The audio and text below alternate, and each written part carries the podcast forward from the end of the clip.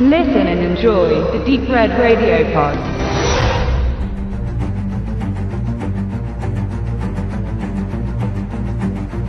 (1974) baute Jim Cramer den ersten Monster Truck, Bigfoot.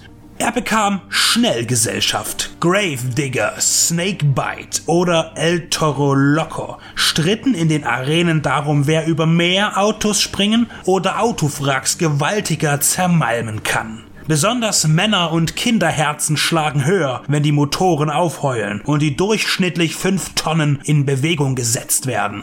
Monster Trucks sind ein Symbol für Überdimensionierung und maskuline Technik. Richtig verwendet können diese Attribute auch in Filmen für einen speziellen Effekt sorgen. Erinnern wir uns an Ace Ventura, When Nature Calls, Jim Carreys zweiter Auftritt als tierischer Detektiv, der sich im afrikanischen Dschungel auf einer Ranch im Fuhrpark zufällig für einen Monster Truck entscheidet, um den fliehenden Antagonisten zu verfolgen. Alles an dieser Szene ist einfach komisch, wegen der Dimensionsüberschreitung und Intensivierung der Situation. Situation. Diese Aufgabe übernehmen die aufgebauten Pickups meistens in Komödien, beziehungsweise ist das Auftauchen eines solchen Gefährtes selbst als Witz gedacht. Der TV-Sender Nickelodeon, der vor allem für Kinderentertainment steht, griff die Idee des Monster Trucks auf und gestaltete sie so einfach es nach dem Sinn des Wortes nur möglich ist. Monster Trucks sind Trucks, also Automobile,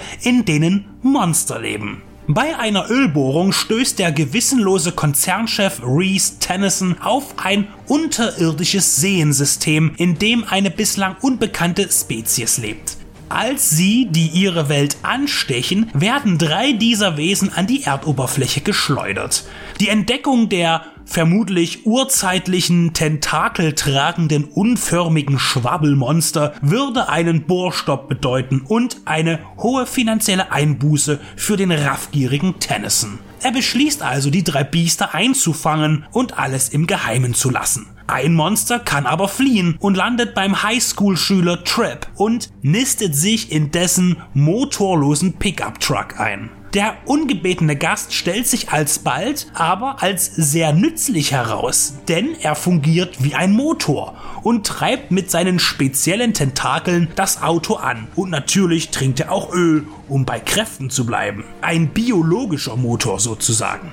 Dann entwickelt sich eine beliebige Geschichte zwischen Coming of Age, ET, Öko-Thriller und Jugendabenteuer. Denn natürlich möchte Trip das liebenswerte Getüm und seine beiden Mitmonster zurück nach Hause bringen, das Tennyson bereits am Zerstören ist, indem er Gift in das Höhlensystem pumpen lässt. Guter Rat Nummer 1. Egal wie hanebüchend eine Story auch ist, sie muss in sich glaubwürdig bleiben. Somit ist es nicht zu empfehlen, einen Teenager von einem 27-Jährigen spielen zu lassen. Lucas Till spielt Trip und der war schon in erwachseneren Rollen zu sehen, zuletzt im fragwürdigen Serienreboot von MacGyver als Titelfigur. Noch schlimmer verhält es sich mit dem Love Interest Jane Levy. Auch sie trennen mehr als 15 Jahre von ihrer darzustellenden Meredith und beide spielen das Jugendliche so verkitscht, dass sie als Hauptcharaktere absolut unmöglich sind.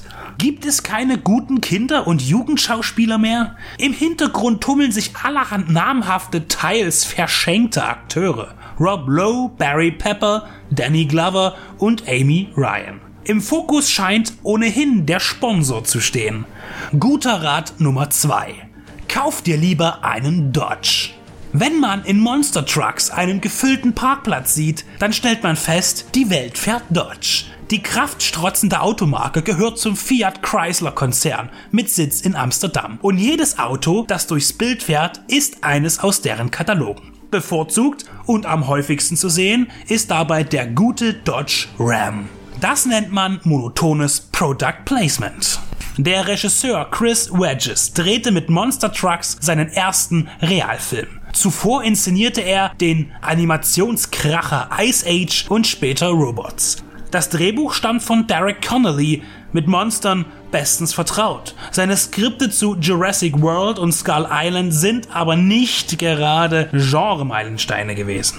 Dass er nun mit Star Wars Episode 9 in Verbindung gebracht wird, macht ein bisschen Angst. Die Idee für Monster Trucks kommt übrigens vom Paramount-Chef, dessen Studio beteiligt ist, persönlich. Und er hatte die wenig hitpotenzierte Erleuchtung von seinem vierjährigen Sohn.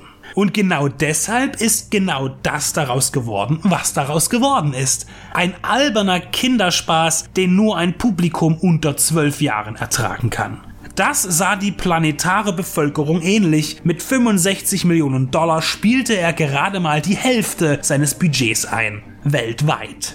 Wenn der Chef ein Projekt selbst mit Herzblut vorantreibt, gibt es auch genug Kohle. Und die wurde rein technisch auch gut umgesetzt. Die Action ist unstreitbar gut. Die CGI-Wesen sind anstandslos animiert. Aber all das rettet nicht vor der kleinkindlichen Gesamtatmosphäre. Und da Monster Trucks aber als Familienfilm gedacht war, hätte man daran denken müssen, dass auch Erwachsene mit zusehen. Was bei beispielsweise Ice Age gut geklappt hat. In Monster Trucks gibt es aber keine Chancengleichheit zwischen Kindern und Eltern.